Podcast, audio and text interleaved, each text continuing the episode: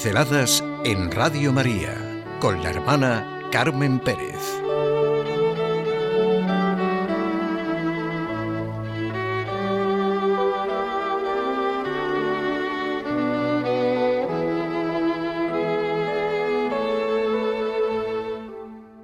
Las flores de mayo.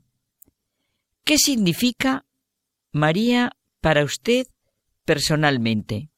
Le preguntaba Peter Sebal al cardenal Ratzinger en esa conversación que no me canso de recomendarles. Dios y el mundo. Las opiniones de Benedicto dieciséis sobre los grandes temas de hoy. Créanme, son preguntas que le haríamos nosotros, con cercanía, con respeto, con deseos de aprender, de reconocer. Y el entonces cardenal Ratzinger las contesta con todo el corazón de un padre bueno a su hijo y con toda esa inteligencia, profundo juicio y capacidad con la que Dios le ha dotado y él ha cultivado. Ahora, una pincelada que llamo las flores de mayo.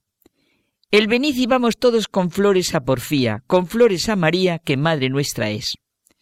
Un amigo me ha sugerido sentir juntos, y ahora con ustedes, la contestación del Papa Emérito Benedicto dieciséis. ¿Qué significa María para usted personalmente? La expresión de la cercanía de Dios. Un hijo expresa la cercanía de la Madre. La encarnación se vuelve realmente palpable solo gracias a ella.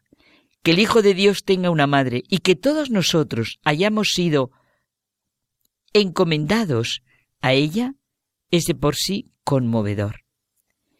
María posibilita a cada ser humano una especial confianza y cercanía y, en general, la relación con Dios.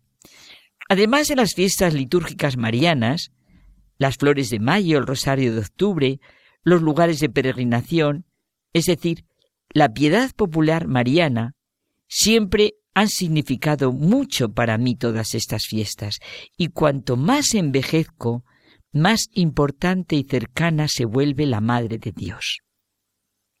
Seguro que nos tocan el corazón estas palabras de un hombre de inteligencia excepcional, como es Benedicto dieciséis, si María significa personalmente para él la expresión de la cercanía de Dios, es porque desde aquí se divisa todo el panorama. María es la expresión de la cercanía de Dios. Dios ha hablado en Jesucristo y en su Madre. Ellos dan testimonio de que hemos sido hechos hijos de Dios, y para vivir esta relación, nuestra libertad tiene la última palabra. La revelación cristiana es, por esencia, la manifestación de parte de Dios de ese secreto del origen de las cosas, del significado de nuestra existencia. María es la auténtica puerta de la historia por la que entra aquel al que todo y todos esperan, aunque no se sea consciente, porque todo espera con dolores de parto su redención. No hay nada tan humano, tan grandiosamente humano, como lo que el cristianismo afirma del hombre, de su redención. Y así empieza como empieza todo en lo realmente humano, con una madre que dijo sí a la vida que podía desarrollarse en ella. Una madre que en cada parte del mundo se la llama y se la necesita de una manera concreta. Y en este momento, que recorra cada uno la inmensidad de los santuarios y ermitas marianas, diseminadas por todas partes, sus fiestas, las plegarias, las súplicas, las acciones de gracias, las alabanzas que a ellas se le dirigen. Es muy significativo que muchísimas naciones, ante la predicación del cristianismo, han visto la verdadera faz de Dios que desea salvarnos y no está nunca de parte de los que destruyen y arrasan en la cara de María.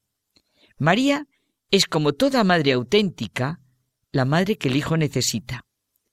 Nadie nació creyendo, y en este proceso de revelación a nuestro corazón y a nuestro entendimiento está la mano de la madre, como se ve en la historia de los pueblos y de las personas. Ella, una criatura como nosotros, ha entrado en total comunión con Cristo. De ahí todo lo que la fe cristiana afirma de María.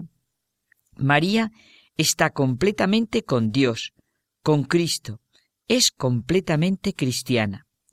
Nos cuesta creer porque complicamos las cosas.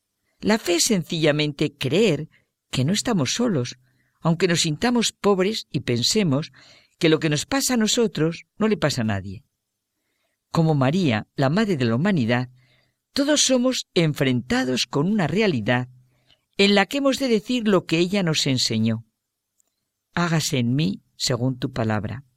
Y hacer también lo que Él nos diga, como nos propuso ya ante el primer milagro y la primera situación en la que intervino. Hay una enorme diferencia entre la percepción que tenemos de las cosas y la percepción que tiene María, la Madre. En ningún momento de su vida, la fe iba por una parte y su vida por otra. Ella nunca preguntó, ¿qué pinta Dios en esto? Ni tampoco fue de ese estilo de personas que creen tener todo bajo, todo vamos, bajo su control. Hijo, ¿por qué nos has tratado así? Tu padre y yo te buscábamos angustiados. Bienaventurada tú, porque has creído, le dice su prima. Se fió de lo que Dios le había revelado y cantó el Magnífica. Eso es lo mismo que podemos oír cada uno de nosotros.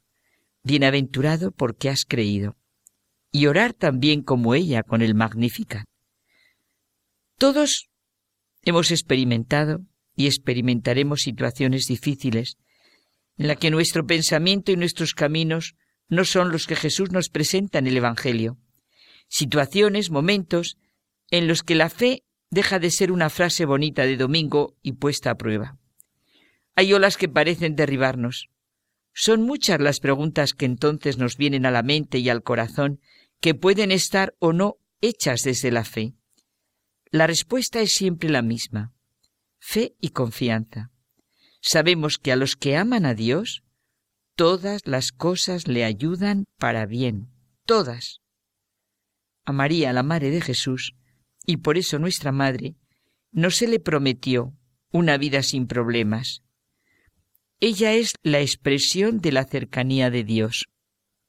Sus privilegios, su inmaculada concepción, su virginidad, su maternidad divina, su asunción a los cielos, son la esperanza que nos incumbe a todos.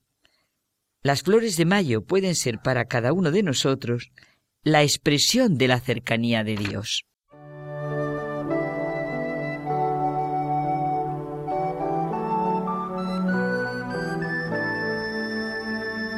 Pinceladas en Radio María con la hermana Carmen Pérez.